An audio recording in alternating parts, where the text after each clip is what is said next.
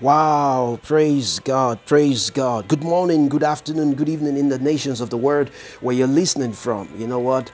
Oh, Jesus Christ, the same yesterday and today and forevermore. I, you know, I feel an anointing here today. You know what? Send a message to you. Following God's plan for your life. It's about the fourth edition. You know, our Father from the book is described to be a wise master builder you know, an effective and efficient architect who always works with a divine plan. You know, can, can I pray with you? Uh, just a word of prayer. Father, thank you for every listener to this podcast. I pray in the name of Jesus that the, their dreams will be a reality in the name of Jesus, that you will strengthen their hearts in the name of the Lord Jesus. May the Lord answer all your questions, solve all your challenges and meet you at the very point of your need in the name of Jesus Christ of Nazareth. You know, I congratulate you. You are welcome. Welcome right on board. Praise God. You know, what's God's plans for me as a person? Does He really have a plan or, th- or think about me at all? These are provoking questions, you know, that many of us have we've asked in life and, and seeking to know answers to all through the years. You know, I, I've often quoted Jeremiah 29, verse 11. The Bible says, For I know I have a plans for you. I know the plans that I have for you, says the Lord. They are plans of good and not of evil, plans to give you a future and a hope, to give you an expected end. God wants to give you an expected end. You know, do I have to uh, designate a road of life carved out for me. How do i follow it? You know i'm generally succeeding in anything in life or what's that? What's that? You know while i was in college uh, there was a an insight i got from judges chapter 13 about samson.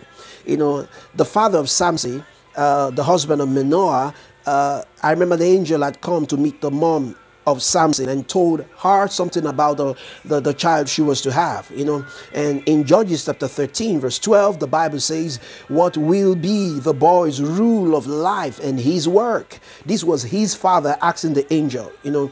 The father was asking the angel at this time. The father of Samson was asking the angel at this time. In that Judges 13, verse 12, the father was asking, was asking the angel, because at that time the angel had left, but they entreated the Lord with a sacrifice, and the angel came back. And in, in Judges 13, verse 12, he asked the angel, he said, What will be the rule, the boy's rule of life and his work? There is a rule of the Spirit over your life and your work. You were not born to do everything. You can only be great in life doing what you were born to do. Trust me, you can be good with other things, but your greatness, your greatness is the road of your path of why you were born.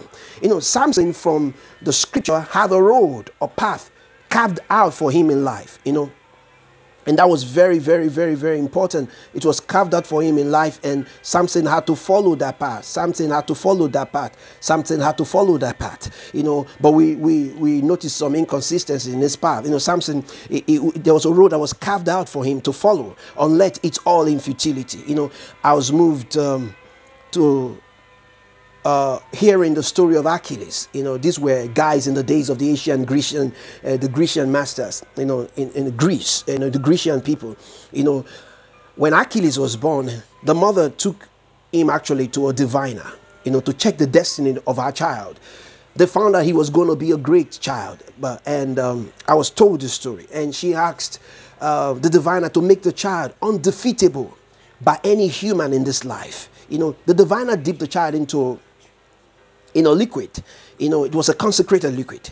You know, and this guarantees a supernatural protection for from his head to the top of his heel. That's why they used to call it the Achilles heel. You know, from the head to his heel, he could never be defeated.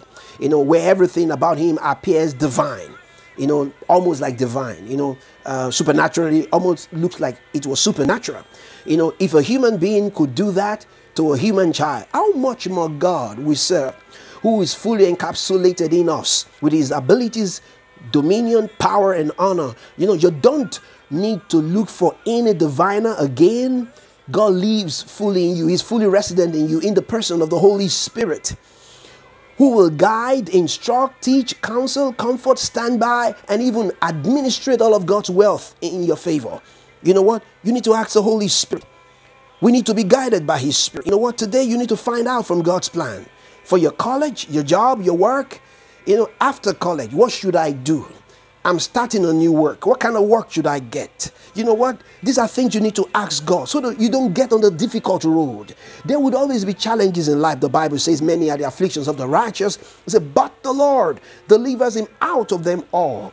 God delivers him out of them all. You know, that means, that means then, you know what? Find out and not just keeping getting into trouble in unending thing, you know, while trying to live like that, like that other person. You know, even twin born from the same mother, identical, they're being found to have two different fingerprints. They have two different destinies. You know, you have to find that from God. There's a plan. A plan is something that a person intends to do. You know, God has a plan for your life. God, what do you want to do with my life? God, uh, what's the method for achieving this end? You know what? You have to find out. Remember, Knox translation of Jeremiah 29 11. It's your plans I have in mind, not your undoing, your welfare. For you too, I have a plan and a hope. You know what? God bless you and keep you. May the Lord be gracious unto you. May the Lord lift up his countenance upon you. May the Lord grant you peace. You know, every parent, remember, Jeremiah 29 11. Remember that Jeremiah 29 11. I have not lost sight of my plans for you. I don't mind just staying the next 30 seconds just to tell you this. I have not lost sight of my plans for you, says God. That's Jeremiah 29 11. For it is your welfare I have in mind, your well being or your welfare I have in mind. For you, not your undoing. He said, For you too, I have a future and a hope.